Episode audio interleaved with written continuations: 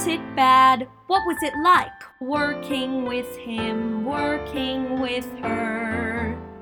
You'll hear all the tales you wish you knew, every aspect of the theater, too.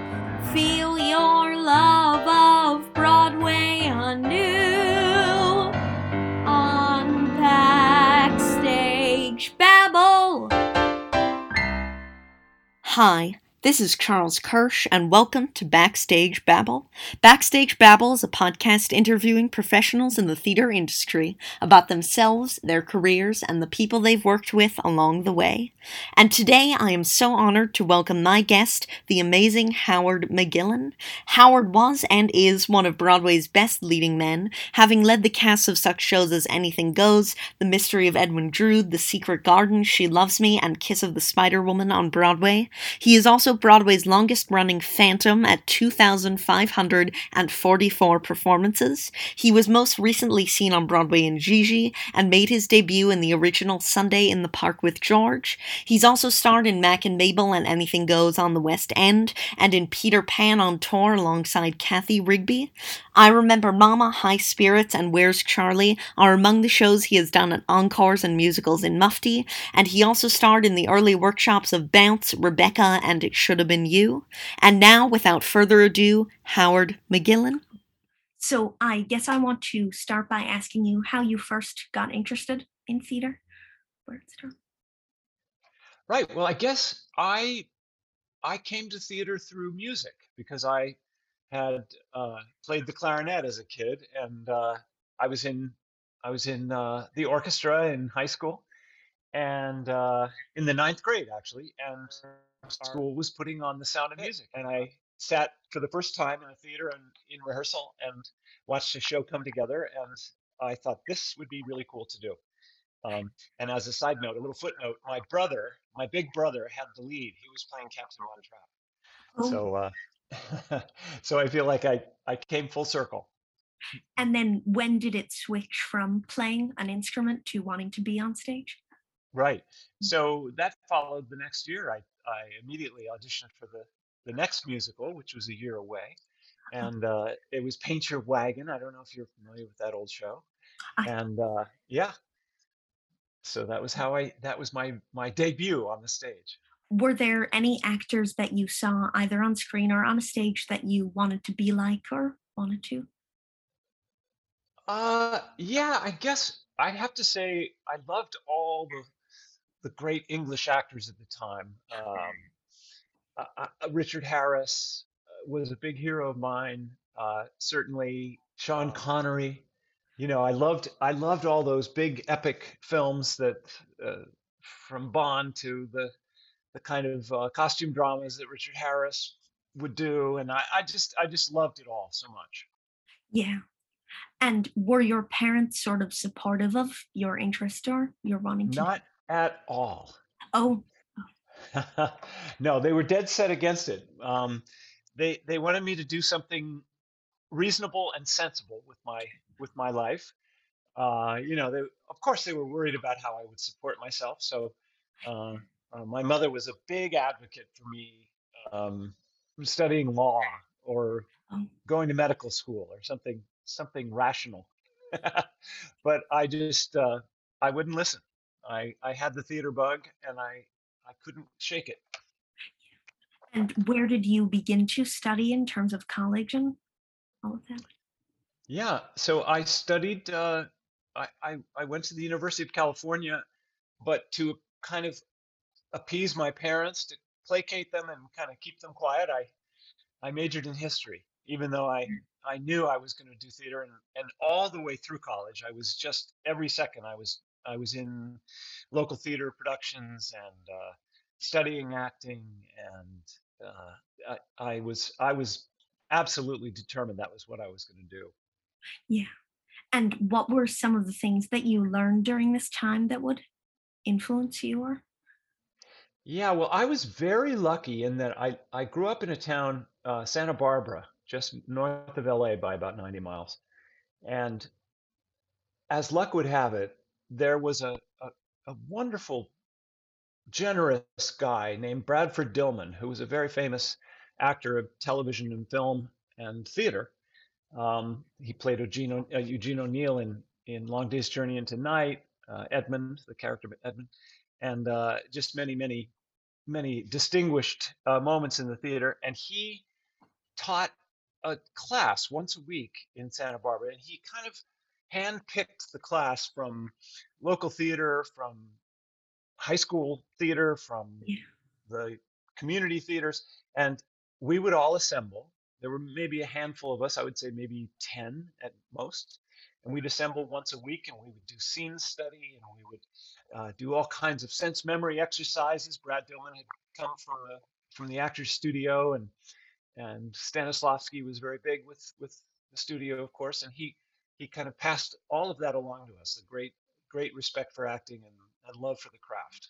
And did you at this point recognize, or did others around you, that you were going to be a star?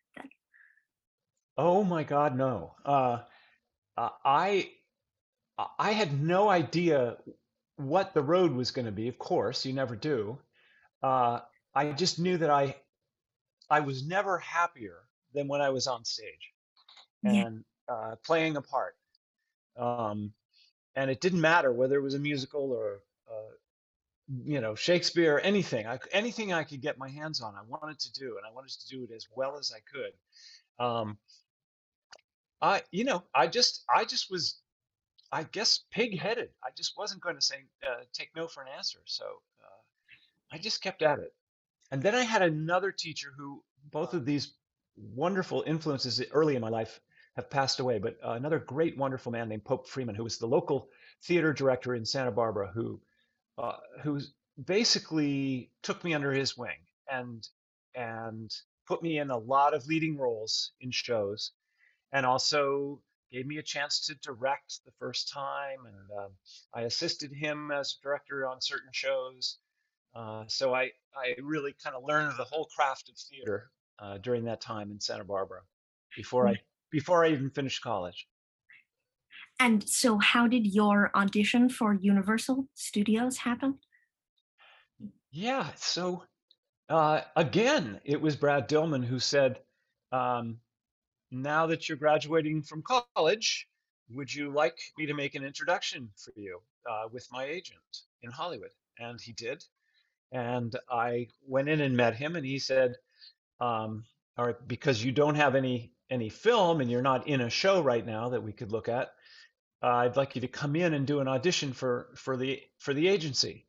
So I went into the uh, into the agency there in Beverly Hills and and did a scene from The Rainmaker with with an acting partner from my acting class, and uh, um, convinced them that I was worth their taking me on, and so they took me on. And one of the first things the agent said to me was, "I I think."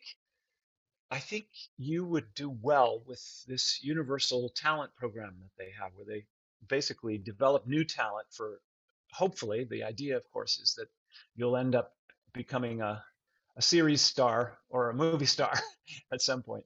Uh, and uh, that all sounded just great with me because I had stars in my eyes. So, um, so yeah, so I that was that was how it how it went about. And in fact, they sent me over to meet the head of the studio, uh, the uh, talent program there, that is, and she said, "All right, we'd like to see that same scene that you did for your agents." So I cranked up the scene and took it back into Universal and um, and got the job. So they put me under contract in in what um, was at the time the only remaining contract player program in Hollywood. Hollywood at one mm-hmm. point was was full of the contract system. Of course, was was was a famous part of how Hollywood grew and how studios got richer. Is that they got a lot of young talent before they became stars, and they put them under contracts and and uh, you know made made a nice profit. So that was how that was kind of Universal was the last dying gasp, I would guess you'd say, of the of the contract system, and uh, and there I was, and I lasted uh, five and a half years. I, I yeah. appeared in tons of television, and at the end of that time, uh, the reason my contract there ended was uh, that the entire program ceased to oh. exist. They had decided at one at that point that that they weren't going to keep running the the talent program. So I was there at the end. And when you were doing this, was stage work at the back of your mind, or were you thinking, "No, I do want to do movies and TV"? Oh, always, always, always, Charles. I yes, it was at the back of my mind. It was in the front of my mind. Um, at that point in LA, and we're going way back in time now.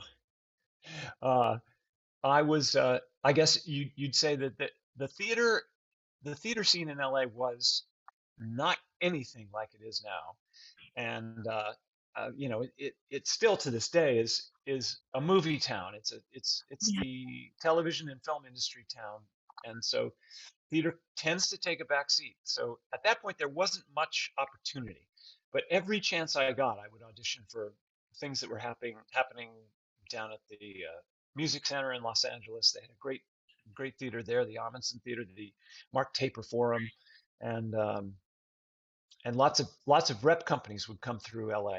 Of course, I was under contract at that point, so I wasn't able to to go off and do things. But um, I just I just it just occurred to me I was I was allowed a little leave of absence to go and do a play with Eva Marie Saint, great old old play, a wonderful old comedy, and uh, John McMartin was Oh, Eva Marie Saint's husband, and I I was just in heaven because I had seen Follies uh, uh, in L.A. when when the road company came into L.A. Um, I still hadn't been to New York really, yeah. uh, and um, I was such a fan of John McMartin, so it was it was a dream come true to work with him in that show. Uh, Charlotte Moore, um, John's longtime companion, and uh, best friend in the world, and that's where we all met. Yeah.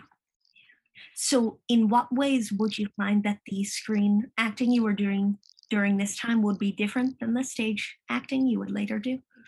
Oh, sure. Well, uh, um, obviously because the camera is so close, Yeah. uh, you you have to you have to kind of uh, modulate your performance so that it's not it's not too huge.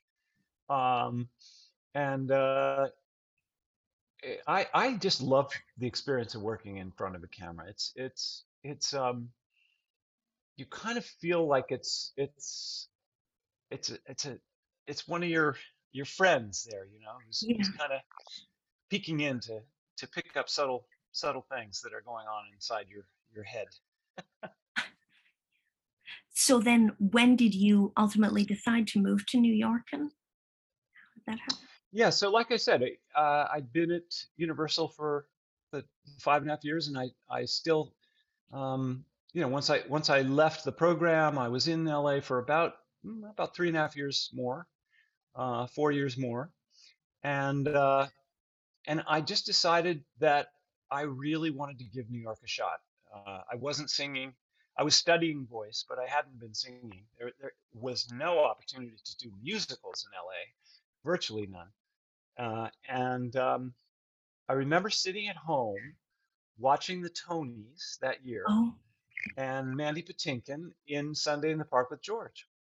Uh, and I thought, I've got to be, I've got to at least give myself a chance to be up for, you know, be up in that in that world because I love the theater so much and I love musicals so much and uh, I I just thought there's there might be a place for me. So I came to New York. Uh, I was cast immediately, literally 10 days after I got here to New York. Um, cast in La Boheme with Linda Ronstadt uh, playing Mimi. It was a it was a brand new English language translation of La Boheme, and we did it at the Public Theater. Joe Papp produced it. Wilford Leach directed it. Um, again, I felt like I'd died and gone to heaven. It was just a great experience. And within a couple of months, I was in Sunday in the Park with George on Broadway, um, understudying the part that Mandy had played originally and playing the part of the soldier. So it was it was a quite a whirlwind. It things happened very fast uh, for me when I got to New York. so I I do want to ask about Wilford Leach because I know that he's someone that you would work with a lot throughout your career. He gave me my start in New York. He directed that La Boheme. Um, he took a chance on this kid who came into town who no one knew. I literally had just landed in New York, and he said, uh, "You're hired." And there I was, you know, in a rehearsal hall at the Public Theater with with with Linda Ronstadt, who was a hero of mine. I was such a fan of hers from her pop days, um, and uh, so there I was singing opposite her on a stage in New York. It was pretty thrilling, I have to tell you. Um, and Wilford then we we uh, were in production. We were doing La Boheme, and he said, "Let's go have a drink one night after the show." I said, "Great." And we went out, and he said, "Have you ever heard of this guy, uh, Rupert Holmes? He wrote the Pina Colada song." And I said, "Yes." He said, "Well, he's written a musical. It's called The Mystery of Edwin Drood, based on a Dickens book, and I think you'd be perfect for the uh, opium addicted choir master." Thought, oh, I wonder what he sees in me. Um, but of course, it was a great, great role and a great opportunity. Um, and I owe it all to Wilford. Wilford was an enormous, enormous factor in my life and in my career. And uh, I, I bless his bless his soul and his heart. He uh, he passed away some years ago, but um, I, I think of him all the time because he gave me my start. Yeah. And did you enjoy the operatic style of La Boheme of singing or? I loved it, although I must say that it was a I would say it was a, it was a pop version of of La Boheme in that um, you know because Linda Ronstadt of course is a Yeah. great pop voice and the whole idea that Wilford had about he had he had had a great success with Pirates of Penzance of course um, starring Linda and Kevin Kline and uh, and George Rose, who was in Drood as well, and and he had he just loved the idea of kind of bringing bringing music forward into the into the 20th century at that time. Um, and one of the ways he he saw it happening was through kind of making things more accessible pop wise, pop, you know. The orchestra was a much pared down version of of an orchestra for La Boheme. I think we had we had maybe 10 pieces in the orchestra and no violins. Um, uh, Michael Starobin was our brilliant orchestrator, and he worked with this little band and made it sound like Puccini, and it was pretty great. Yeah. And I do want to ask if you have any memories of Joe Papp, because of course he was. I do very well. I, I, I have many memories of Joe. Uh, he was he was always present. Um, he uh, Wilford was his artistic director at the public. He was he was his right hand, and so Joe had great, of course, confidence in Wilford. Wilford knew what he was doing. He was a brilliant director and brilliant man. But Joe would always be around. He couldn't keep his hands out of things. You know, he wanted to be he wanted to be there all the time, and um, he would sit in the back of the theater uh, while we were in rehearsal uh, during techs, of course, and uh, uh, hold court and tell stories about the theater and Shakespeare, and um, it was a pretty special time. Yeah. And then how did your audition for Sunday happen out of this? It was it was a direct result of my doing La Boheme. Um, it's amazing how one you know it's like dominoes. One thing leads to another. It it uh, I was doing La Boheme and um, Michael Starobin, who orchestrated both La Boheme and Sunday in the Park, said Mr. Sondheim is coming to the show tonight, and uh, I said, "Why did you tell me that?" uh, and I was a nervous wreck during the show, a complete nervous wreck, uh, terribly self-conscious. I couldn't stop thinking about my hero, the the hero of heroes, Stephen Sondheim, being in the being in the theater that night, watching me perform. Um, I I was a mess. I was a basket case. And at the end of the show, uh, I I got out of my costume and I went out into the green room and Michael Starobin was sitting there and I said, "Well, what did he think?" And he said, "Oh, he couldn't make it tonight." he sent me a note saying he he'll come next week. Oh. So I had gone through this terrible kind of trial by fire, uh, this ordeal of worrying about everything I was doing and singing and acting and everything, and I realized it was all for nothing. Um, in that, you know, he wasn't there. So the following week, when he said he's coming today, he's coming tonight, or whatever it was, uh, I decided to just kind of take that with a grain of salt. So I, I uh, somehow convinced myself not to be, not to be too worried about it. Yeah. So you were mentioning that you understudied George in the show. Did you Yeah. get to go on a lot or? I never got to go on. Oh, Um, part of the reason I didn't was that I had a very short run with Sunday because I had already been asked to do Drood in the park, uh, in at the Delacorte in in the summer season there, and so I think I went into Sunday in the park in February, and I left at the end of May, maybe to to start rehearsals for Drood. So I never got a chance to go on, and it's one of the things that I have, you know, always regretted, yeah. um, because um, I just so so revered that score and loved that show so much. Um, uh, but it wasn't meant to be. Yeah. And what was it like to be performing in the park with Edwin Drood? Not Sunday in the park, but the actual park. Yeah, it was uh, it was magical. It really was. It was summertime in New York City. I literally had not uh, kind of settled into living in New York by that point. I I'd been working so much in the you know six or eight months that had transpired, maybe nine months by that point. Uh, and there I was, smack in the middle of Central Park, doing doing this fantastic show. Rupert Holmes is just such a brilliant writer, and and the entire production was was beautiful and magical and great. And there I was in Central Park on the stage with a packed audience every night. Um, and the wind would blow, and I, I was I was playing John Jasper, as I said, the demented choir master, who uh, figures, or we think figured, in in Edwin Drood's demise, but it, no one ever knows because he died.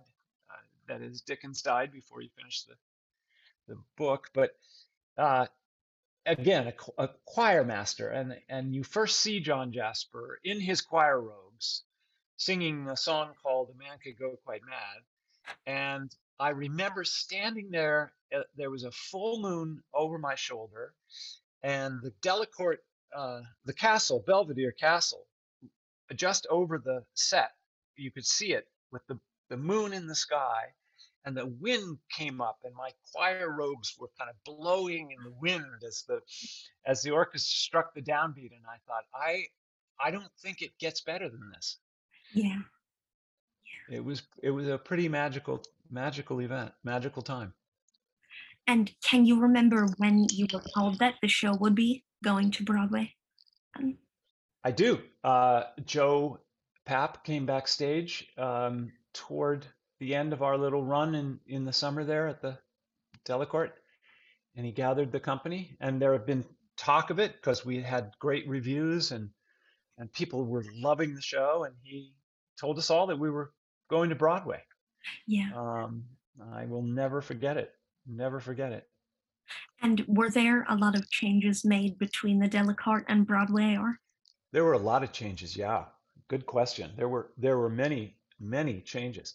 We we uh, we put in a whole new opening number.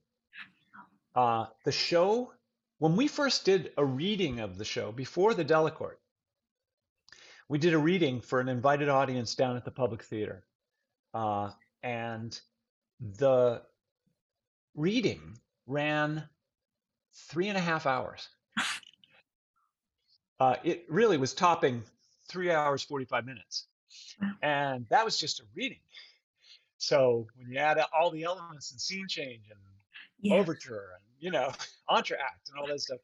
It, so Rupert, again, is just his, his prolific uh, writing ability. We had a, we had a, a, a uh, an embarrassment of riches that had to be cut down. so even from the even from the the park to Broadway, it, it got trimmed and trimmed because it was already. I think even even at the Delacorte, we were running close to maybe three hours. So Yeah. so things were cut. We had a whole new opening number. Um, that's that's about it as far as I remember. So, since you were involved with it from the very first first reading, do you feel that you had a big hand in creating the character? I and- guess so. I guess so. Yeah. Um, yeah, it's thrilling to be the first Mm. actor to put his imprint on, on something. Uh, of course, you're you're trying just to do service to the to the piece as written, and and yet I'm sure I'm sure I had an imprint on the show. Uh, I'll tell you, I remember one member of our ensemble was someone by the name of Donna Murphy oh, who who from very early on wilford had encouraged the entire ensemble the entire cast to improvise uh, in between you know kind of working toward the the presentation of the play. And many of donna's ad libs were in- the show and have become part of the show itself uh, so it's it's amazing how you, you can definitely have you definitely have an imprint as an Yeah. actor on a new show. and what was it like to be working around the invention of the voting about the ending? Can you remember any sort of incidents with that? I do. I well, I remember how much fun it was and how much fun the audience had with it. And when when Wilford first said you're going to go out into the house and you're all going to, and I thought, oh God, I, I where's the fourth wall? I like the idea of the actor being on the stage and the audience being in the audience, and I'm not sure I'm comfortable with that.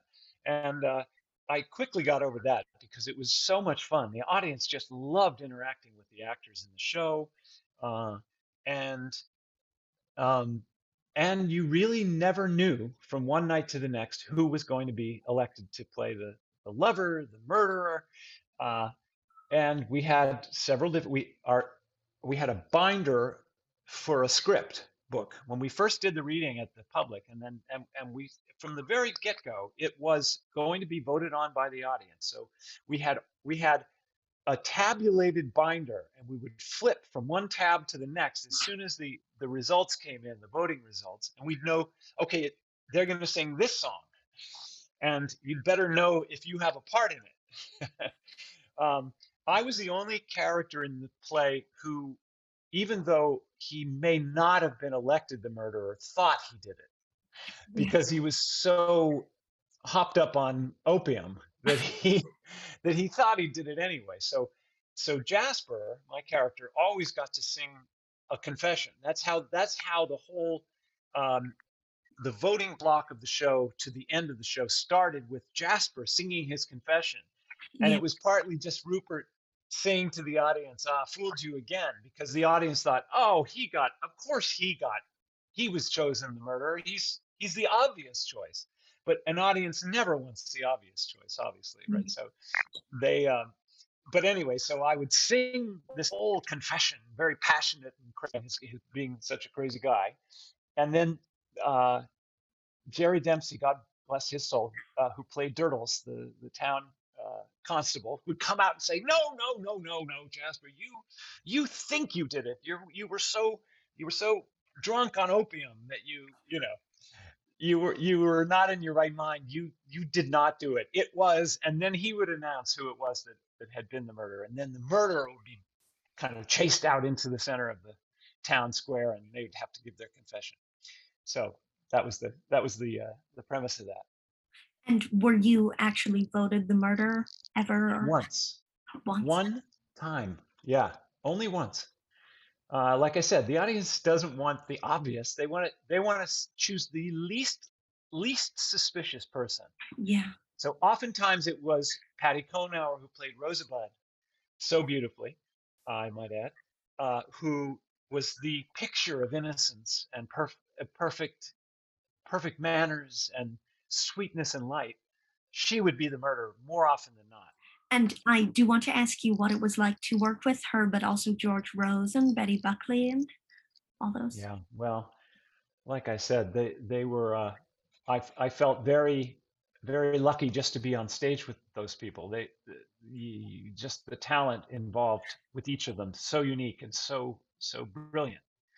Um, uh, George Rose um, taught me so much just by watching, just by being able to observe this this pro, this master of of the theater. Um, talk about leaving his imprint on a role. He played the chairman and the master of ceremonies for the entire evening, uh, and half I wouldn't say half of the script, but certainly many, many lines were a direct result of his oh. interjecting an ad lib here or there, and Rupert saying that is a keeper. Um, he was just brilliant, just brilliant. Yeah. yeah. And what can you remember about the night that you were nominated for a Tony for this? Or the uh, well, it was it was such a thrill. Joe Papp handed me my my uh, nomination and said, uh, "Of course, congratulations." And uh, uh, yeah, we were down at the public theater. The public had a, a little gathering, a little party when the Tony uh, nominations were announced, and uh, we all assembled down there, and it was it was great. I I cannot believe how long ago it, it, it is now, Charles, but it was a great experience. And I will say, because I, I know you asked me about Betty Buckley, um, I I've sung with a lot of great singers in my day, but I have never felt the literally my my entire cellular structure uh, kind of coming alive, standing mm-hmm. next to Betty and singing a duet with her. We sang uh, "Two Kinsmen" together, uh, from the show, and it, it was a it was a a fantastic, delicious experience to sing opposite her. Um, we're friends to this day, and uh, she's just she's just a remarkable talent. So I also want to ask about you stayed in this show for I think the entire run. And of course, you're the master of staying in shows for a long time. But how do you how do you sort of keep a role fresh when you are staying in for so long? Right. I mean, that's the challenge, of course. Um, I, I don't know.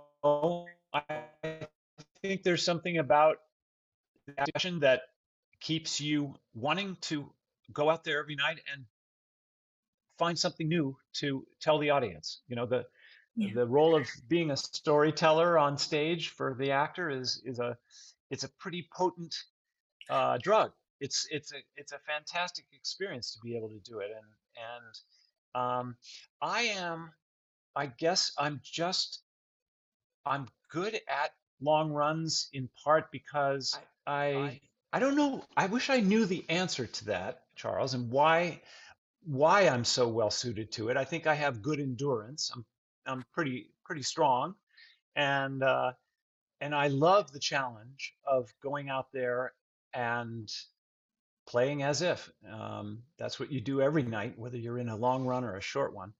But um, I never grow tired of that. Yeah.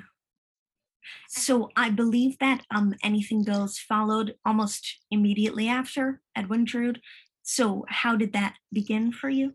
I'm trying to remember. Doesn't matter what year, does it? I don't want to. I'm already old enough. I don't have to remember how how long ago that was. But um, yeah, I I uh, I was so so thrilled to do something so different from Drood. Yeah. Uh, when the script came along for Anything Goes, and I thought this is this is something I would so love to do, and I thought I had a knack at uh, that that period. I thought that was a good period of time for me, and then to be on stage with the likes of Patti LuPone, uh, Bill McCutcheon, uh, Tony Heald, Anthony Heald. It was it was really a great experience. Again, yeah. terrific experience. And what was it like to work with Jerry Zaks, who was, of course, one of the great directors? One of the great one of the great directors, and he he taught me so much. I learned so much about comedy, about about the discipline of acting, about um, you know knowing knowing your stuff and showing up for rehearsal ready to go.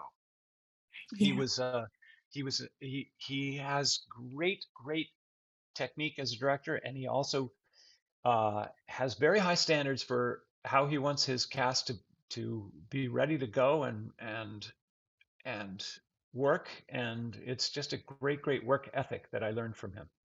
Yeah. And I do want to ask because you were mentioning earlier you've done a few shows where you've played sort of period roles. And what do you think it is about your acting style that lends itself to that? I wish I knew the answer. I think I think my looks are partly, uh, the, you know, obviously an actor's looks de- determine where they're going to be, where they're going to be cast, um, and uh, um, you know that's just a fact. Um, and so I I think I think that's that has a lot to do with the fact that I've been well suited to certain periods. Yeah. Let's say, yeah. And what was it like to be playing opposite Patti LuPone? Uh, we never stopped laughing the entire year and a half. We were, we were together on that stage at the Beaumont at Lincoln Center for, I think it was a year and a half, and uh, we we laughed. We went to dinner every two show day together. Uh, we we were just great friends, and um, still are. And uh, just it was just a great, great. Uh, it was a romp. It was so much fun. I've never had more fun in a show than I did during that time in Anything Goes. Yeah. And then you would also um reunite with this cast years later to do a uh, re- That's correct. Yes, uh, we we did a ten year uh, kind of anniversary reboot, and we did one night only uh, of the show, right back on stage at the Beaumont, and uh, that was a great, great uh, treat and a gift to be able to kind of revisit our past glory days there. It was great. And how did you end up going to London with this? How did that? Yeah. Well, Jerry Zaks uh, was having trouble finding somebody to play Billy Crocker in London, and uh, he'd he'd come back from casting. He'd cast the show except for Billy, and he said to me, "Would you ever be interested in going over to start the show? To, you know, to be to be in the first uh, company?" And I said, "I would love it." Um, it didn't take much uh, prodding on his part. I was I was thrilled. Um, so there I was, found myself in London. Um, Elaine Paige playing Reno Sweeney. She was so good to me. She and Tim Rice were together at the time, and Oh, they took me. Uh, they produced the show together, and they took me under their wing. I was the only American in the cast, so I was, you know, a stranger in a strange land in a way. They they made it their their life's work to include me in every social occasion that they had. Uh, I was I was wined and dined by the royal family. I was uh, it was it was the most amazing experience. We Yeah. went we went to the finals at Wimbledon, um, sat center court. You know, I I, I can't tell you, it, Charles. It was uh, it was a great experience. And what do you find different about performing in London, about audiences or? It's it's remarkably the same. Uh, you know, uh, I think Americans are much more voluble. They're much more kind of uh, expressive. I think you know that the the British Reserve is a fact. Um, here in America, when you finish a show, people will rush up to you and say, "That was fantastic," and in England, they'll say, "Well done, well done."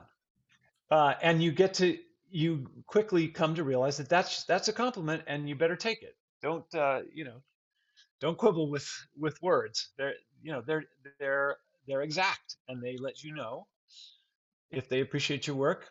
Well done. Yeah. And when you do get asked to do a revival, do you try to see other versions of the show or not to? Or how do you? uh no i mean in general i don't find myself wanting to go back and look at other source material other than i mean i, I always love the idea of, of filling out your you know, the, one of the great things about the theater, be, having a life in the theater, is the uh, education that you get as a as a bonus. Um, and and part of that education is in the research that you might do to to uh, flesh out a character, um, extra reading and um, that kind of thing. But I I wanted to try to put my own stamp on it, I guess. Yeah. Um, yeah. And what has been some of the most interesting research that you've done for any character? Oh, that's a great question.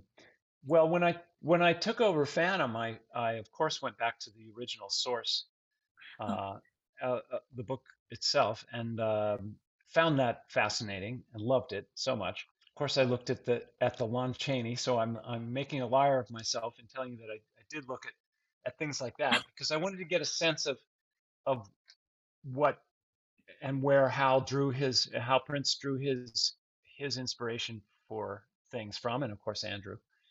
Uh, and uh, so that was a that was a part of the the process for me, uh, and a, and an interesting one.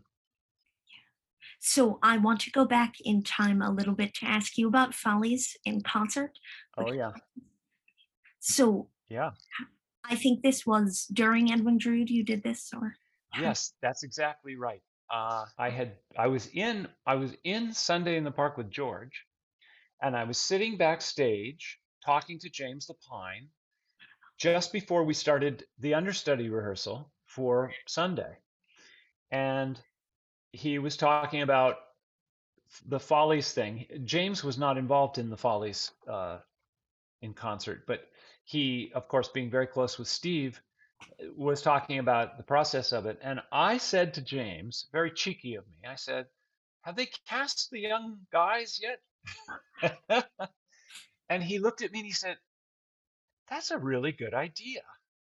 oh, And the next thing I knew, I had a phone call that they wanted me to to do Follies.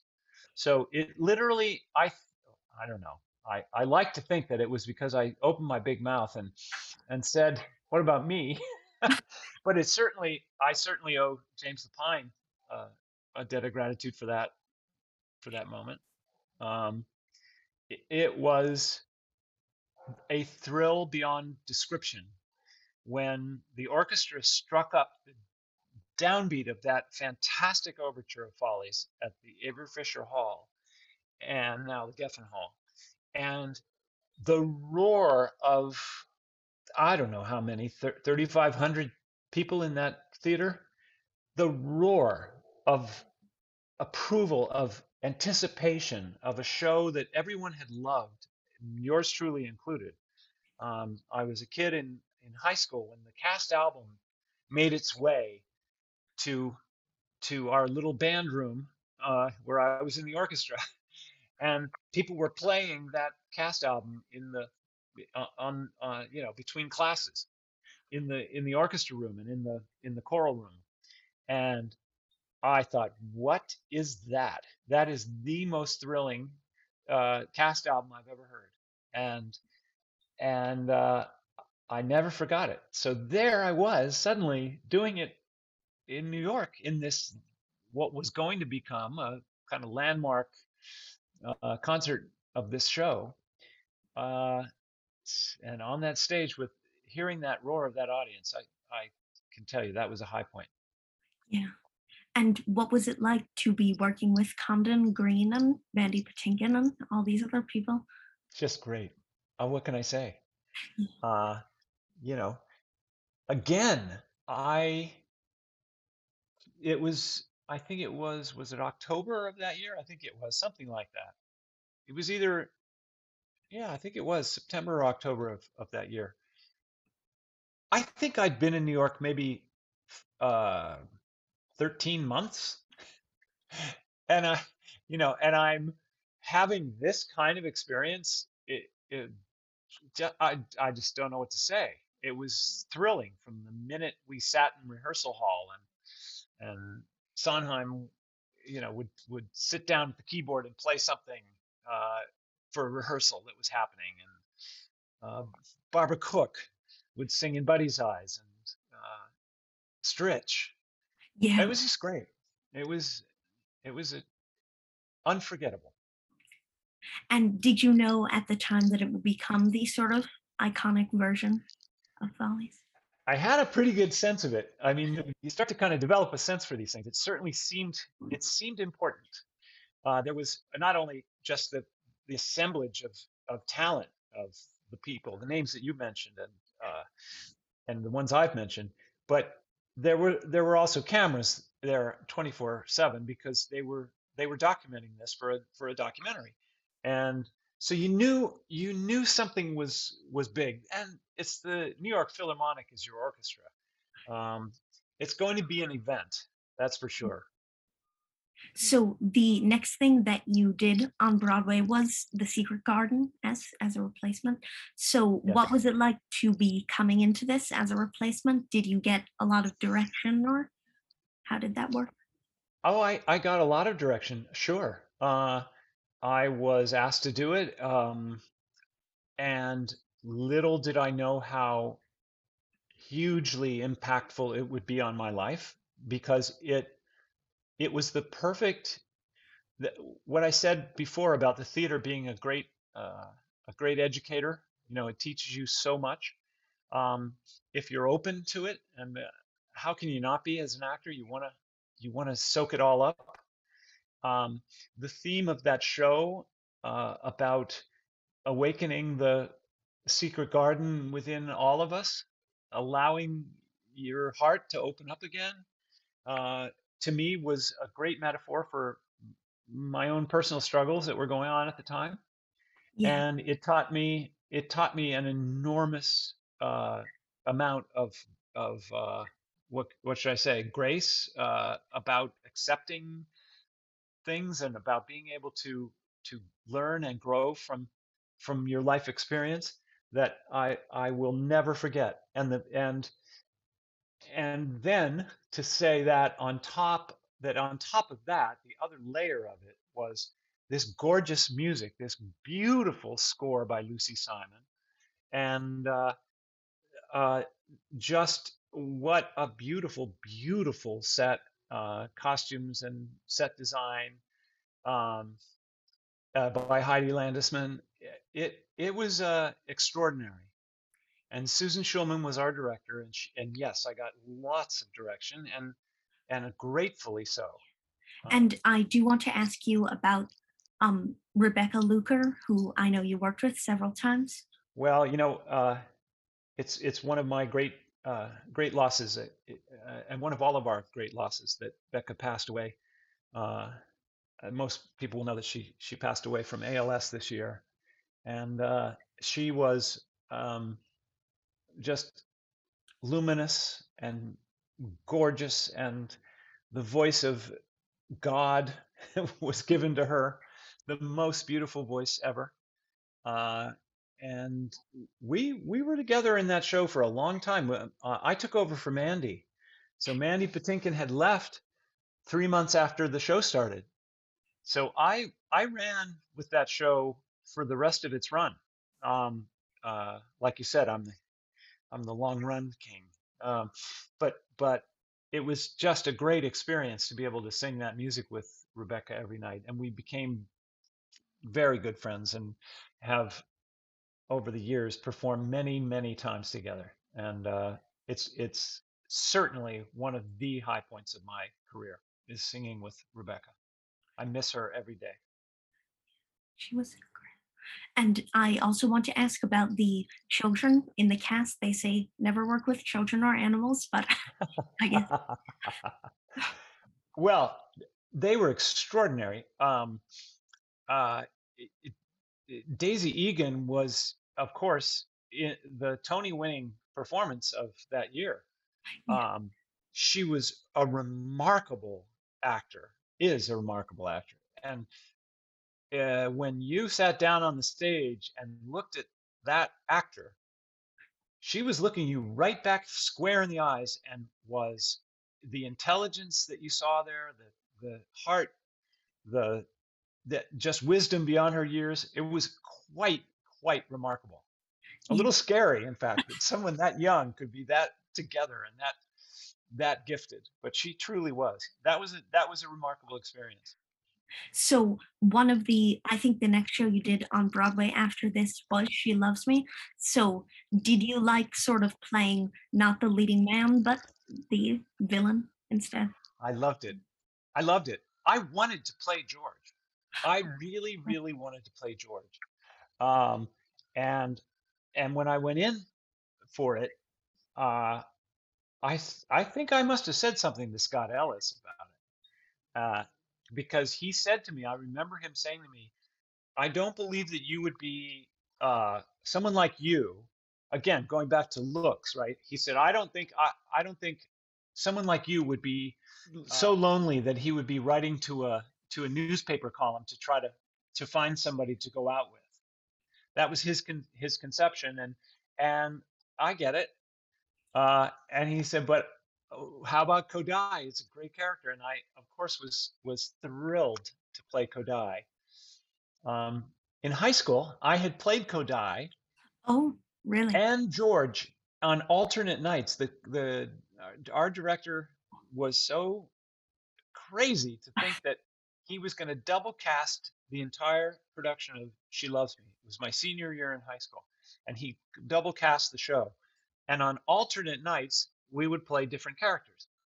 And so I played Kodaly one night and George the next, and alternated back and forth for the two weeks. I think it was a two week run, um, but anyway, uh, yeah, that's my that's my memory of that. But to play Kodaly on Broadway, yeah, pretty great. Yeah. And what do you think makes a successful revival of a musical? Uh, well, certainly it starts with love. I think in a way, you have to really love the original material and you have to be um, that's that's how that's how any theater becomes memorable is is when you have that kind of energy from all sides coming together to make something work and i think that that's that's truly the key to to the success of a revival. It's really not that much different than the first time you do a show except that you know certain things work because you it's been proven out over uh, time I think it's one of the most perfect Broadway musicals. And I think the book itself has a lot to do with that. Obviously, the music is key, and uh, there's no one better than Jerry Bock uh, and Sheldon Harnick. But uh, but the book was also so so solid. Yeah, and I agree. It's it's my favorite musical. Is it? Yeah, yeah, yeah. You're not alone. So I want to take a quick detour from your stage work to ask about some of the voiceover work that you've done. So yeah. what sort of appeals to you about that? Well, it's just it's it's great because it's it's a um it's doing the same kind of thing that you do as an actor on a stage or even in front of a camera, but um in some ways it's easier, I'd have to say. It's easier you don't have to worry about how you look. You can you can kind of you know fall into the recording studio and and not worry about what what you look like and um, I just enjoy again I enjoy the the process of telling stories um, but there's just something wonderful about about knowing that your voice is going to be there on a on an animated film for all time and that you know your children and your grandchildren and their children will be able to see it. There's something great about that. So you did um Kiss of the Spider Woman on Broadway. You came into Kiss of the Spider Woman. So yes. I want to ask you, sort of because of this, what has been the most challenging role that you've ever had to take on? Well, I I would say certainly playing Molina in Kiss of the Spider Woman was a challenge. Um, it was a vigorous, rigorous, uh, demanding role. Um, you know, Valentine and, and Molina never leave the stage for the entire run of that. Um, they're not always in in you know the spotlight, not always center stage because the Spider Woman and uh, and her and Molina's dream of her that takes over the show from time to time. But but it, it was it was a, an exhausting and wonderfully rewarding experience playing that part. Uh, and of course, Phantom, I would have to say, was um, definitely a high point in many, many ways. Uh, and and also hugely challenging from a stamina standpoint. Yeah. Uh, and people people always point out the fact that the Phantom is only on stage for a total of 35 minutes, 34 minutes. Somebody said Mhm. they timed it once. Um, but I will tell you that the level of intensity, uh, emotional intensity that this guy carries around with him, uh, is such that you can never do that show. Uh, not that I would ever want to, but you can never do that show on kind of a half batteries. You know, you have to Mhm. you have got to give that show everything that it deserves. And vocally, it's very challenging. And uh, physically, you're climbing a lot of ladders backstage and you know being lowered down through the you know the gods from up up above. And uh, at one point, there was a trapdoor involved where you fell through the stage. Uh, it's it was a it was a rigorous rigorous run, but uh, certainly something I love. And how do you um, keep up your energy physically and emotionally during? Well, you don't, there isn't much room for much else when you're done. I'll tell you that. When you're in an eight in eight shows a week, uh, that's that's your focus of the week. Everything is focused around that performance and around the time that you need to get there to start your preparation. Uh, with Phantom, uh, I was there before anyone arrived uh, in the cast, and I was there after everyone left because you got that makeup job that requires both the makeup going on and then the makeup coming off. So uh, you know, it's it's it's an all-consuming experience. And then the actual keeping up the the energy and the stamina and everything, I think it's just partly again my love for doing what I do and love for love for performing. I think I I uh, somewhere in in there there's a, a gene that that that makes me need to get out on a stage and perform. Um, I, maybe I didn't get enough love as a child. I don't know, but Yeah. And I did want, I was curious, I think you were working with Vanessa Williams in Kiss of the Spider Woman and Brian Stokes Mitchell. Is that? yes, Mm. yes, it was it was such a thrill. When we went in, when, well, when I went in, let's put it that way. I went in. Brian Stokes Mitchell had gone in two months before me. He had taken over uh, from Anthony Crivello, and then I went in and took over, and then Vanessa came in three weeks after me. I'm yes, yes, because I was in for Chita Rivera's last three weeks, Oh, and and at the end of the third week of my performing on Broadway in Kiss of the Spider Woman, I was hit by a car riding my bike in the park, oh, and I broke three ribs, separated my shoulder. Uh, I lay there on the pavement. It was the day of Vanessa Williams' put-in rehearsal. oh, Uh, she was due to go on for the first time the following Monday, so it was a Friday morning, and of course I'll never forget it. Um, I I ended up going to the hospital. I left the hospital an hour or so later with my arm in a sling because of the separated shoulder and uh, broken ribs, and I was on some kind of painkiller that made me think that I was just going to go on in the show that night. And I said to, I got to the rehearsal for Vanessa for her put in, and the put in, by the way, for those who don't know, is is you run the entire show from beginning to end for the actor who is coming into the show, and that was Vanessa. I was an old hand in three weeks, um, but Vanessa was coming in, so we would we did the entire show that afternoon, and I was on such painkillers that I thought I'm going to be fine. I'm going on tonight, and the stage manager looked at me and said, "Well, we'll see." And we got through we got through the first act of the rehearsal, and the stage manager came up on the stage and he said, "You are turning green. Your face is green. We're eh, we've called the doctor. They're going to come and pick you up and take you to, to to for further tests and and uh, X-rays and stuff." And that's what happened. I left the rehearsal, uh, and I went over to NYU, and uh, and the doctor said, "You're not going on tonight.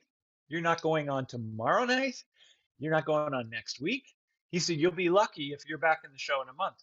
Um, I was back in the show in three weeks, Wow. Um, again, my arm was in a sling for a part of that run, um, but then I started to heal, uh, of course. Uh, the hardest part was the broken ribs Yeah. because I don't know if you've ever had an, God forbid you should ever have that, Charles, but uh, a broken rib makes it extremely hard to breathe.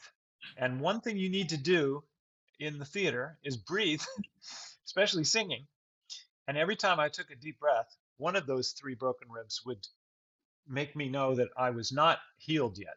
Uh, so it was it was a long, slow climb back. But um, but that's the theater, you know. You, you can't you can't keep an actor away from the theater if if if they truly love it. That was my case. Yeah.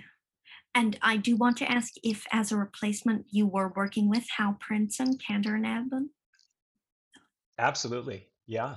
Yeah.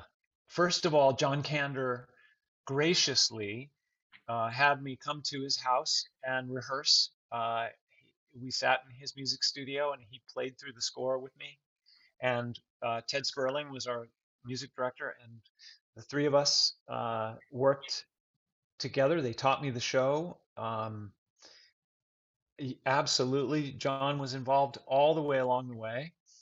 And um, yeah, and of course Hal Prince was there. Uh, he he uh, wisely lets you kind of settle into the role, and then he comes in and and works with you after you've kind of gotten gotten your sea legs. You know, um, that was the same case with Phantom. When I went into Phantom, he said, "I'm going to let you I'm going to let you learn the show, and then I'll come in and we'll work on the fine tuning after the fact." And so that's what that's what we did. So, um, how did doing Mack and Mabel in London come about for you? Mm, Yeah, I was doing Kiss of the Spider Woman. Uh, oddly enough, you can't find a more stark contrast between two characters than Molina and Mack Sennett. But uh, John Wilner, who was the producer of Mack and Mabel, had been working with Jerry Herman to to get this production together for years. Uh, came to see me in Kiss of the Spider Woman and said, "That's our Mack." So he called Jerry, and I again. Uh, I was in the middle of the run of Kiss, and they said Jerry wants to have lunch with you, and I said, "Oh, great, um, yeah, we can do it any show, but any day, but not a matinee day." And they said, "No, Jerry's in L.A. and and you're gonna have to fly out on your day off, but but I think it's worth it." And I said, uh, "You bet it is." So I flew out to to L.A. and uh, had lunch with Jerry at his house and stayed there at his house that night because um, Paul Kerryson, who was the British director, was coming in from London, and we all we all met and went to dinner, and then I stood at the piano and Jerry played uh, for me, and I sang "I Won't Send Roses," and uh, I guess I guess I got the job that night. I I I, I didn't know that it was an audition, but I guess it was in, in some way. I don't think you ever stop auditioning, that's for sure. But um, I got on the plane the next day and and went back to New York and and uh, they called and said we're going to make this happen. So there I was in London. I found myself in London again for the second time uh, in a number of years. I guess it was five, six years later, and uh, it was great. It was great giving that show, which I think one of Jerry Herman's greatest scores. And unfortunately, it didn't quite work. Um, I don't know if the show will ever work because it's it's it's a problematic book. The book, again, like I said, when Joe Masteroff, uh, people people cannot underestimate the strength of of a good writer. Um, Yeah. um, in the case of Michael Stewart, who wrote the book for Mack and Mabel, the problem is that he died, so there was no you can't you can't fiddle with it anymore. So unfortunately, that's that's that's a part of the legacy of Mack and Mabel. But what a great score!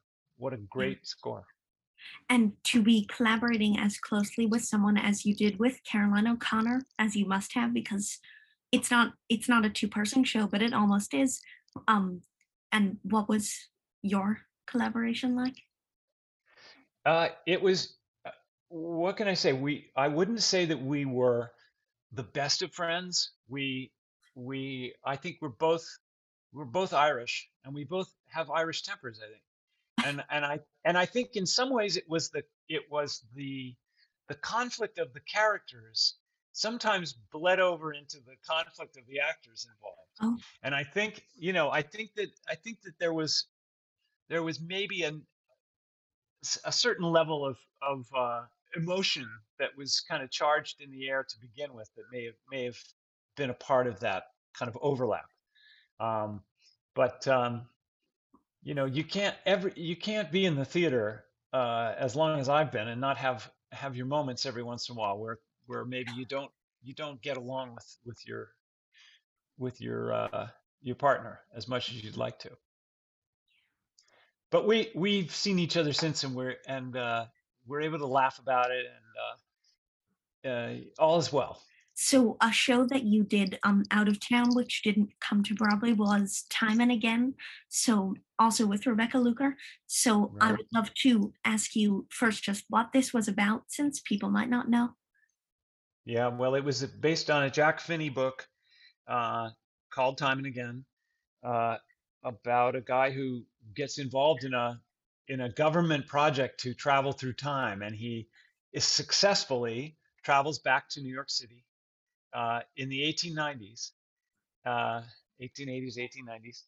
Uh, once again, I'm back in that era, uh, which I've been in many times, and uh, but I, I got both the modern era and that era uh, because I was the time traveler. Um, and he falls in love with the Rebecca Luker character, Julia, um, and uh, is torn between these two worlds. And his his girlfriend in uh, the modern times was played by Jessica Molaskey, my good dear friend Jessica, and uh, um, I was pretty lucky to be to be to be the Jessica Molaskey Rebecca Luker sandwich. I was pretty lucky to play with uh, with both of those extraordinary people, but um, it was supposed to be a pre-Broadway run, and it ended up just being a run. So one of the the next things you did is one of my favorite cast albums, which was As Thousands Cheer at the drama Yeah. department. So Yeah, I would love to ask you about that show. it was a it was like a, a gift out of the blue. Um, Kathleen Marshall was the director. No, uh, was the choreographer, and uh, um, uh, uh, Chris. Uh, Ashley. Chris Chris Ashley, yes, I'm so sorry. It's Oh. a senior moment here. Chris Ashley was our director, and we had such a terrific cast. Uh, we had a great time. We had a great time, uh, and it was just this sweet, sweet little production at the Greenwich House down in the village.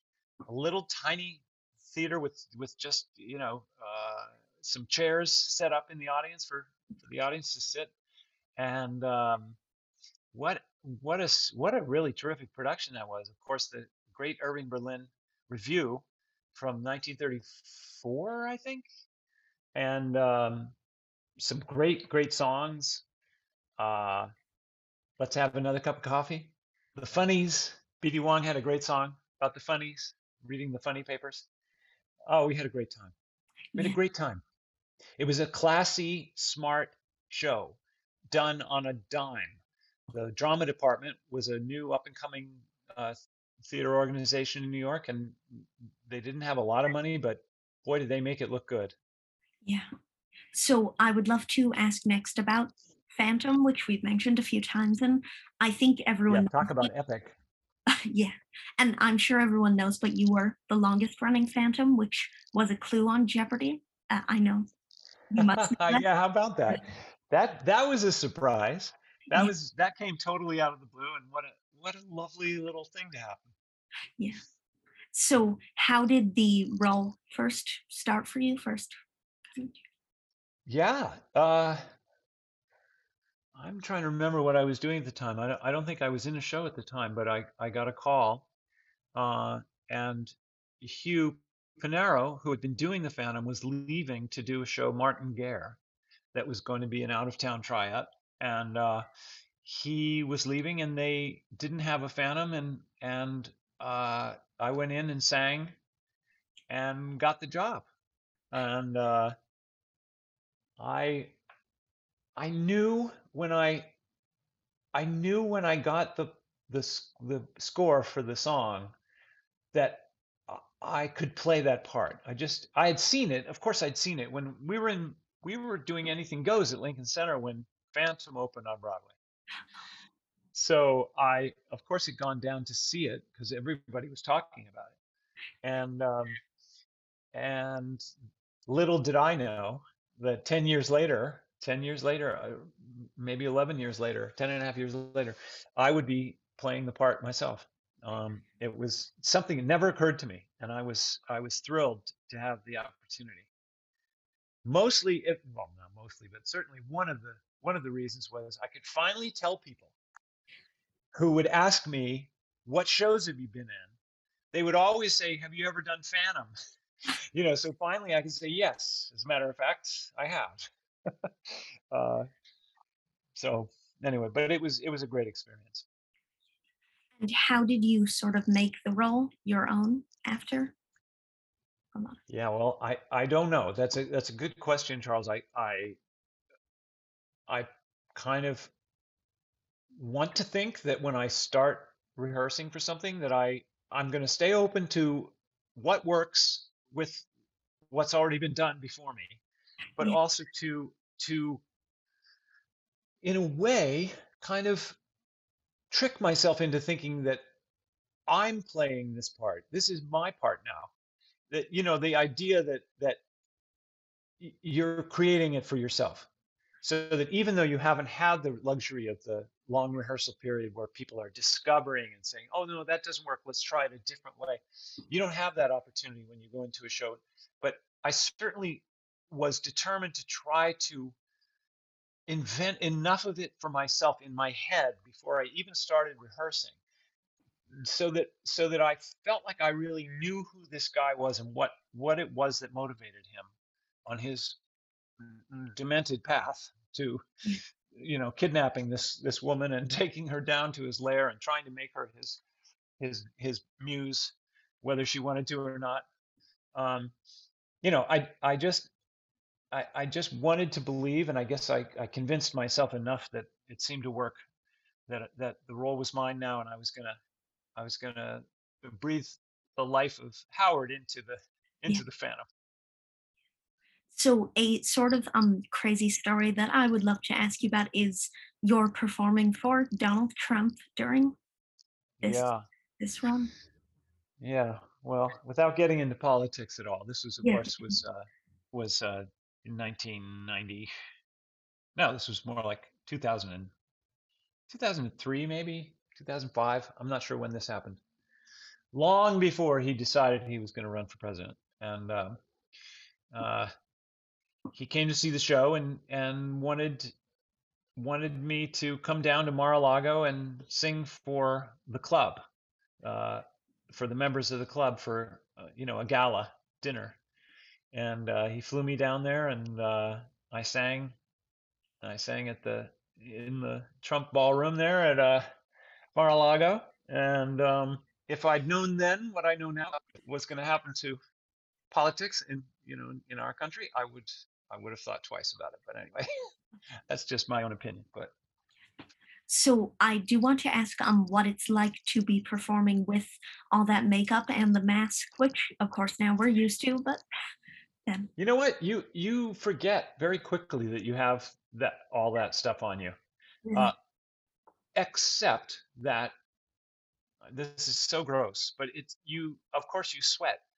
And so as the evening goes along, and the more intense the show becomes, and the more intense all the activity is, climbing ladders and all the dropping through trapdoors and, and singing at the top of your lungs and all that crazy stuff, uh, is it it starts to get kind of soggy. So you're aware of that, uh, disgusting though that may be. But but mostly you're not you're not really. It's because it moves with your face. It's it's a it's a um, it's a a wonderful wonderful space age substance, whatever that that foam is. It's just a soft foam that that is has has been molded to contour to your face. You know, they they they do a life mask of you before you take over the role so that they can fit the, the makeup. They pour the makeup to fit your face. So so it fits it fits your face perfectly, and um, it uh, you, you forget it's there. Um, you're you're always aware of of how vigorous and how much uh, exertion is involved in in the playing of the show. Yeah. So uh, you know that's just a factor. Uh, that's a fact. But um, yeah.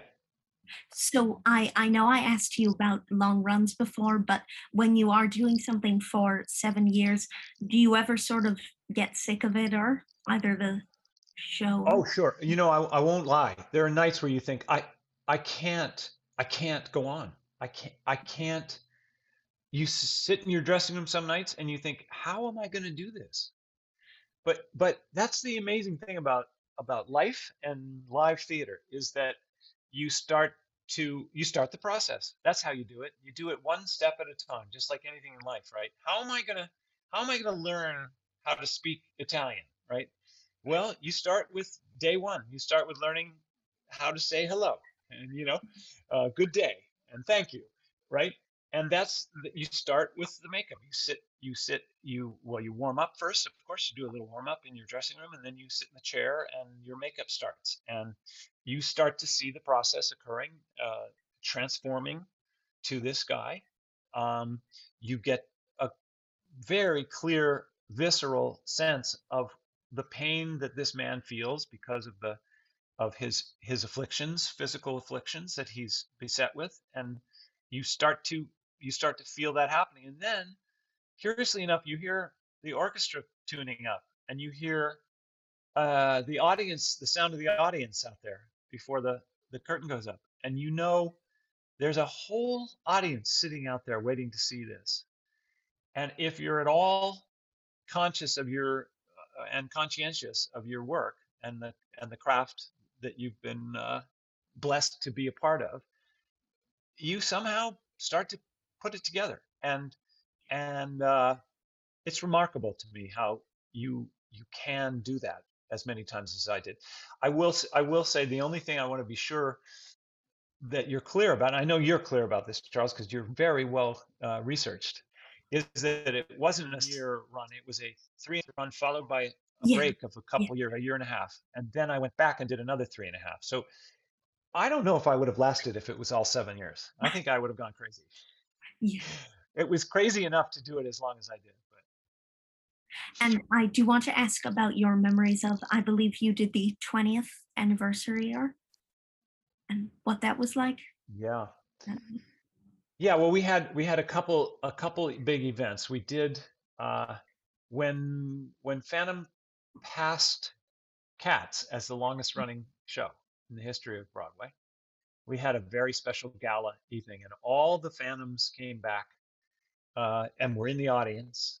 All the Christines who had played it, and of course Andrew Lloyd Webber and uh, everyone involved. Cameron Mackintosh and Hal Prince, of course, and uh, they were all there in the audience. Um, I don't recall ever being as nervous. And I think, curiously enough, the thing that made me most nervous was knowing that all the other Phantoms were out there. You know, because I know they know how hard it is to do this role, that the challenges involved, um, physical and vocal. And I also know that, you know, any actor worth his salt has a pretty healthy ego.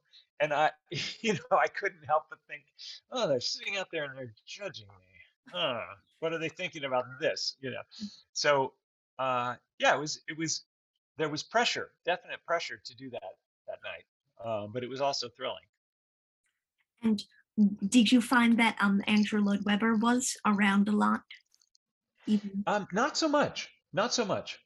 He, like the Phantom, would kind of appear and disappear without telling anybody, and he would be at the at his his pet peeve in in in life, I think, as far as I've been able to gather, and certainly in the theater, is the sound.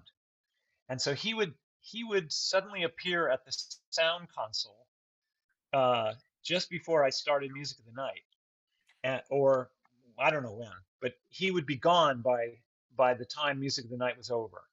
Uh, so we didn't see him much. we didn't see him much. We saw him, of course, for the gala, and uh, we posed for pictures together. We had we we did a bunch of publicity stuff together, uh, which was great. But um, that was about it. Yeah. And the same question, I guess, about Hal Prince and Gillian Lynne Were they around? They were around a lot more. Um, you know, Hal, of course, living in, in New York as he does, was uh, as he did, God rest his soul, was was uh, very much hands on. Uh, he this was his pride, this show, and so he he was there a lot.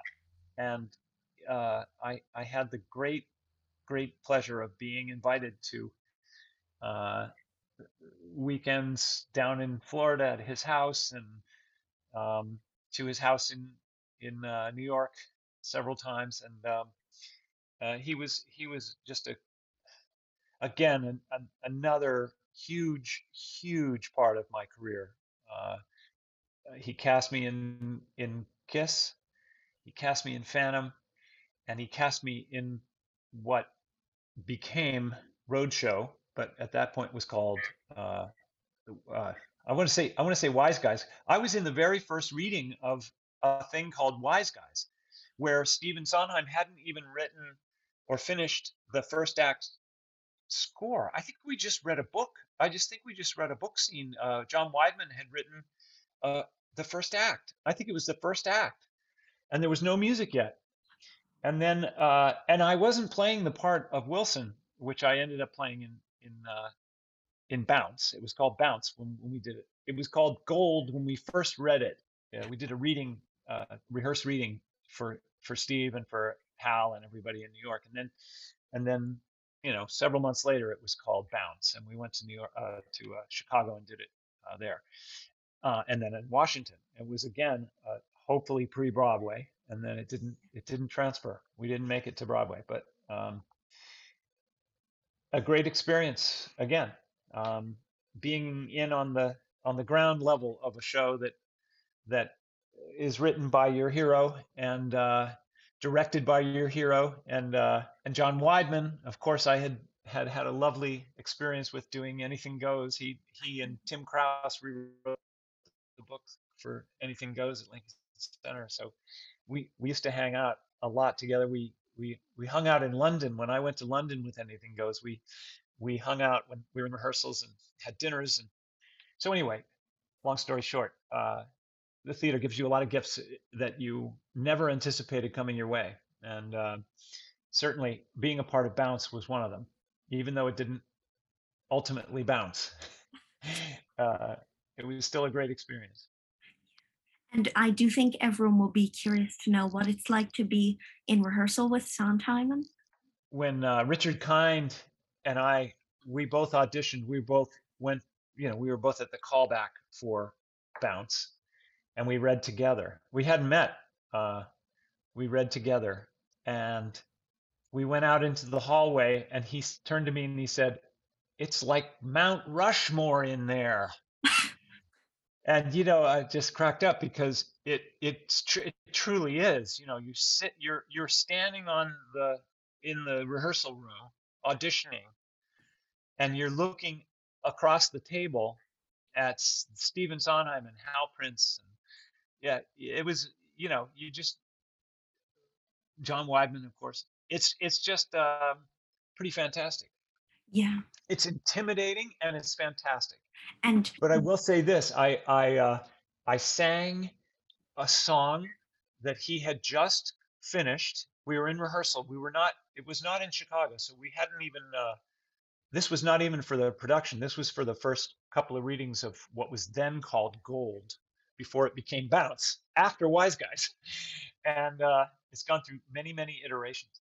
Uh, and Sondheim had written the song at the end of Act Two that that Wilson and Addison sing to each other, uh, called "Go," where Addison is saying, "Get out of my life! I can't stay." They're brothers, and they they've been just terrible to each other. Especially the character I play, Wilson, was just a terrible, terrible brother. He was not good to his brother.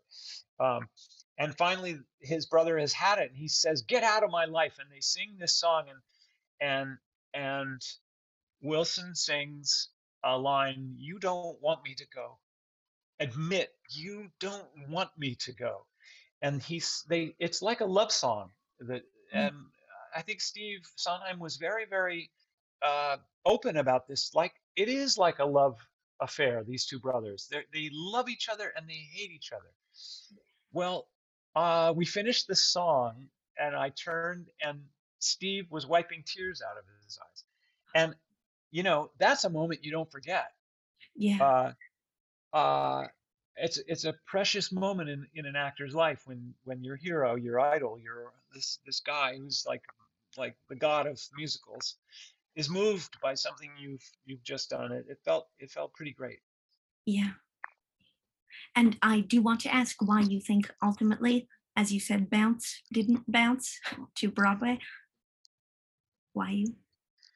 Why? It's I, I think for the same reasons that it's never had a it's never worked.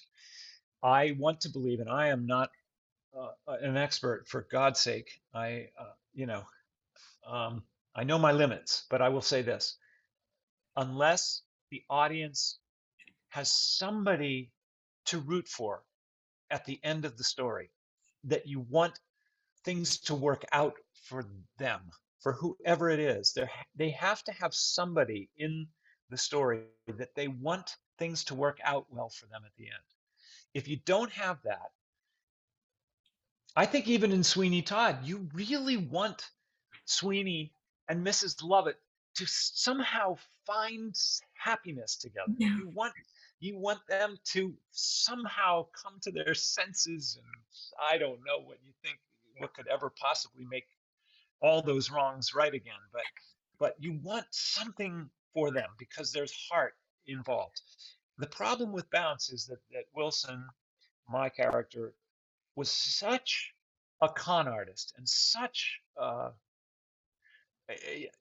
he you know he, he would sell the ground underneath you if he could make it you know make it happen that's a hard character to care about Yeah. so i don't think you care about him and then addison his brother suffers from his own level of narcissism that i think it it's a tough one that's a tough one and i think that ultimately that was the the thing that that made it not work but john weidman is much smarter than i am and so is steve sondheim for god's sake and if they couldn't figure it out again what i said uh, i think is true there's an, an alchemy that is involved in a hit musical that i think if people could bottle it, it it'd be done every second Yeah. so but i was thrilled and honored to be a part of the ride and uh, to give it a shot So, um, going back to Phantom for just a second, I do want to ask what happened to make you leave for the final time after? it was just time uh, it was time again I, I think i said if i if i'd done it that entire seven years of actual time on the stage i don't think i would have made it that long. The fact that it that it was two three and a half year runs was yeah, i just don't i just don't think you can keep doing that and sustain it. And it was time. It was just time So, before I um ask you about this next show, I do want to ask how much you want to say or can say about Rebecca, because I know that a lot sort of happened happened with that. I I don't I don't really have much to tell you about it.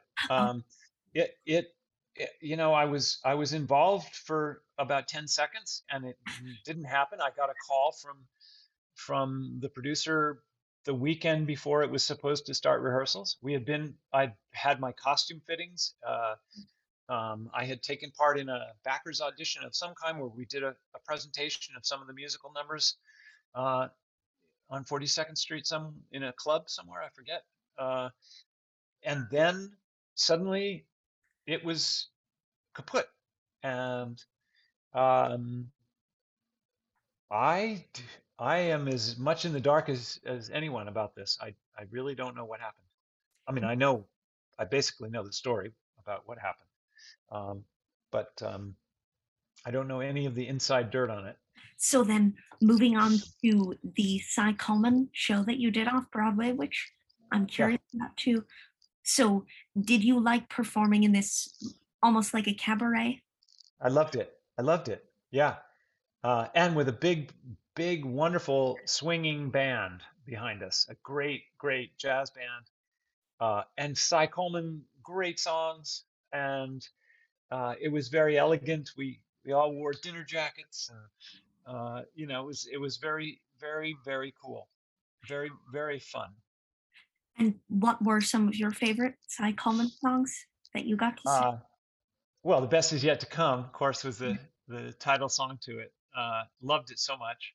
Uh, I loved I loved uh, I loved all the other people's songs. I mean, uh, Lillias White's uh, oldest profession. Oh my God, what a killer that number was every night. She's just dynamite, just dynamite. Uh, it amazes me. I was always jealous that Billy Stritch got to sing. It amazes me. I just think that's one of the greatest songs. And but I couldn't have done it like Billy. Um, uh, I just thought that was perfection. Watching him and hearing him sing that song every night. That was that was truly remarkable. Um, uh, but it was just a delight. It was such a fun kind of departure from the things that I usually do or or have been doing. Certainly a, a nice change of scenery from She Loves Me or uh, Kiss of the Spider Woman or Phantom, anything. Yeah. So your last Broadway show to date, what I was lucky enough to see you in it was Gigi, which was of Yeah. course wonderful. So how did that first first come about? Well, thank you for that. Uh, it, um, yeah, I just got a call. Um, Eric Schaeffer wanted to see me for it, and uh, uh, I we we had done a couple workshops together of things before that hadn't gone, and um, I wa I grew up loving that show so much. Um, but y you will not you'll probably find this funny but i when when they called and said they want to see you for Gigi I was so excited because I had grown up loving the movie and this is a sign of how actors really don't have a very good sense of of who they are how much they've aged I thought they wanted to see me for the part the Gaston part and not the not not the Maurice Chevalier Honore. Mm. I didn't realize I I put on a few years over time, but uh, uh, what a trip and what a thrill to again, again, uh, like with She Loves Me, it was a gift to play Honore and to to be the guy who who sings. You know, I'm glad I'm not young anymore, and uh, great, great, great songs. Um, just a just a great experience. I, unfortunately, of course, it didn't run.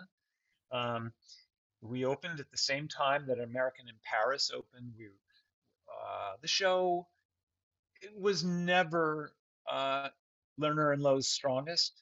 Uh, some really terrific songs, uh, a problematic book, and certainly a problematic book in in modern times Yeah. because of the subject matter. So it, you know, there were many reasons why it didn't quite work, but we were thrilled to be a part of this beautiful, delicious, gorgeous production. Yeah. And what did you think or what was it like to have those sort of changes that they made to make it more more acceptable? Mhm. Well, I have a I have a bone to pick with Eric about about taking away "Thank Heaven for Little Girls" uh, from Honore. In the movie Honore, the character I played opens the movie by singing directly to the camera, "Thank Heaven for Little Girls." They grow up in the most delightful way, and they felt that that was kind of uh, kind of gross to hear an old man singing about little girls. But I I beg to differ. I think that the meaning of that song for me is not about him being some kind of lechy old guy leering at the young girls.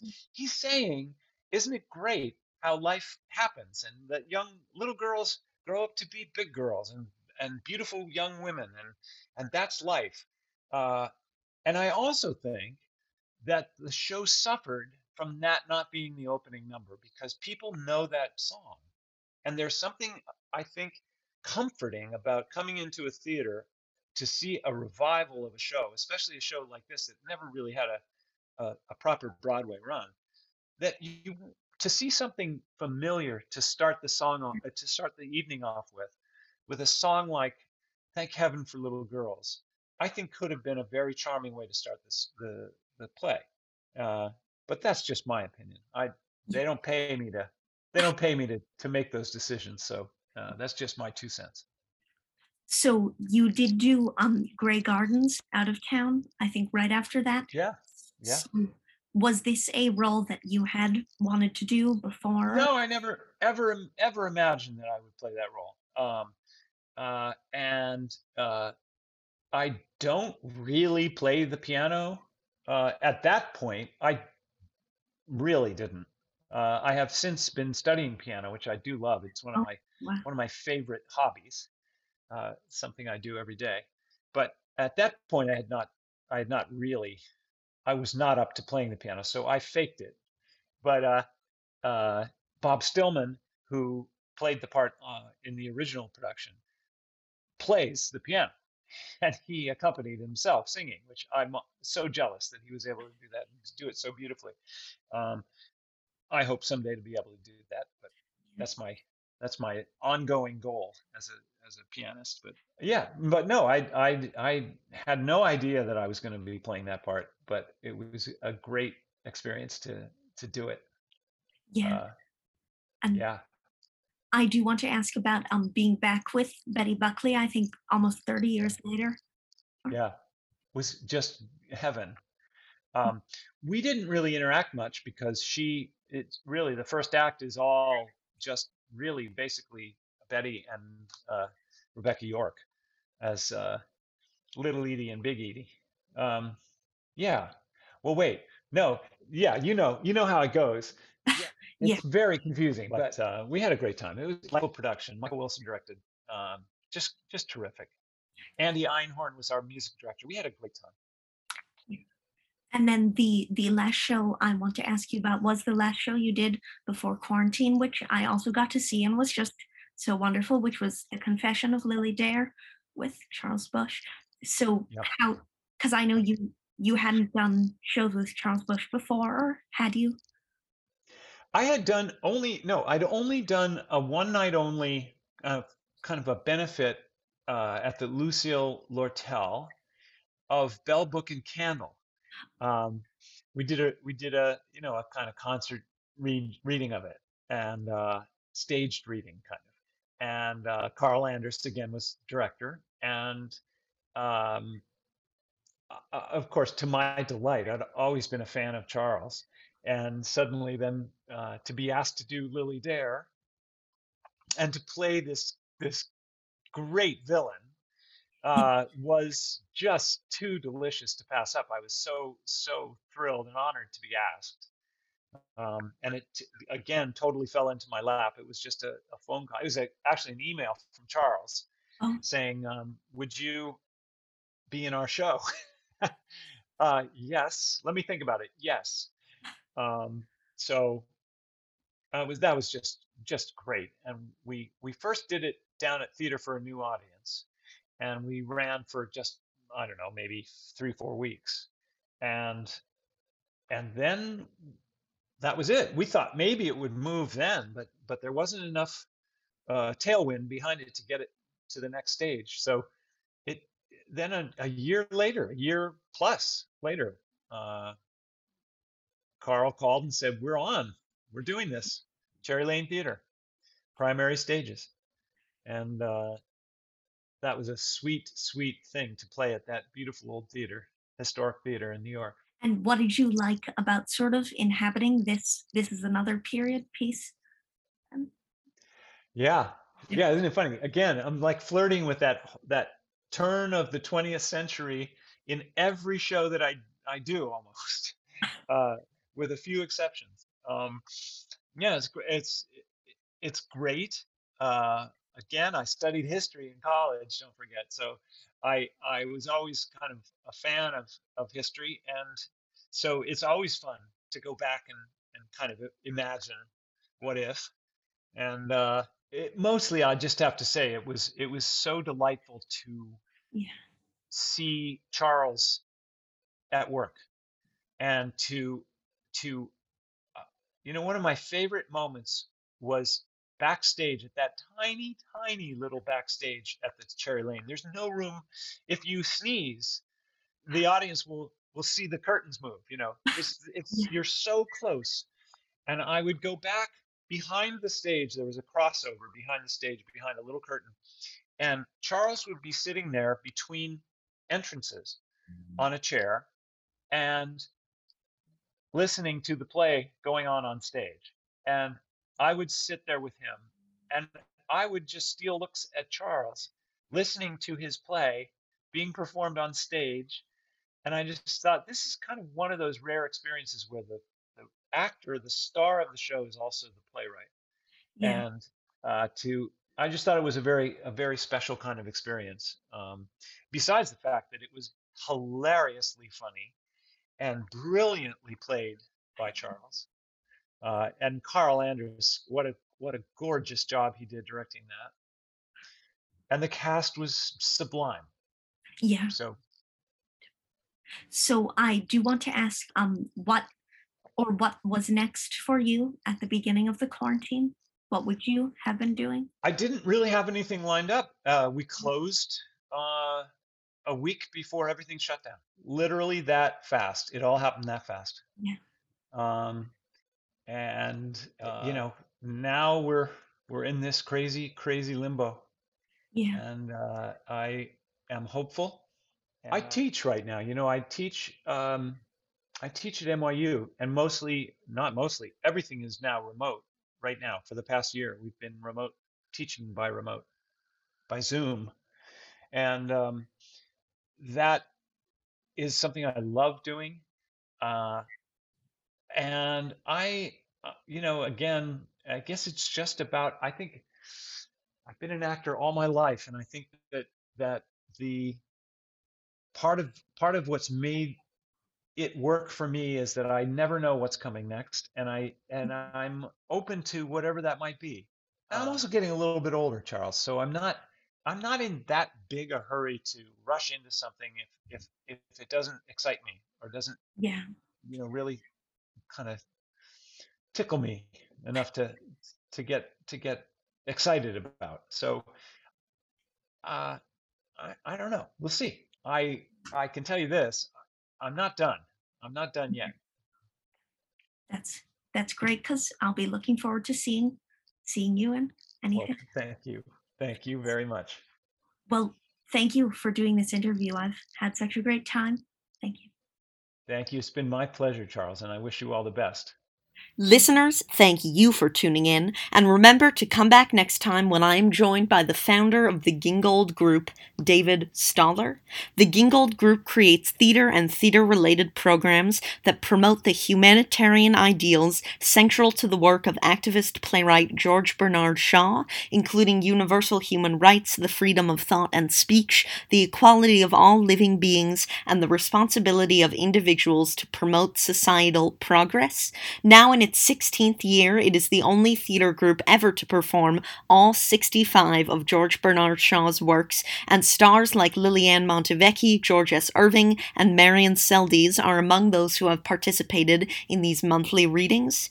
The Gingold Group has also put on six larger off Broadway productions, including the currently running Mrs. Warren's Profession, starring Karen Ziemba and Robert Cuccioli, which is playing its final weeks off Broadway now, and I highly recommend it.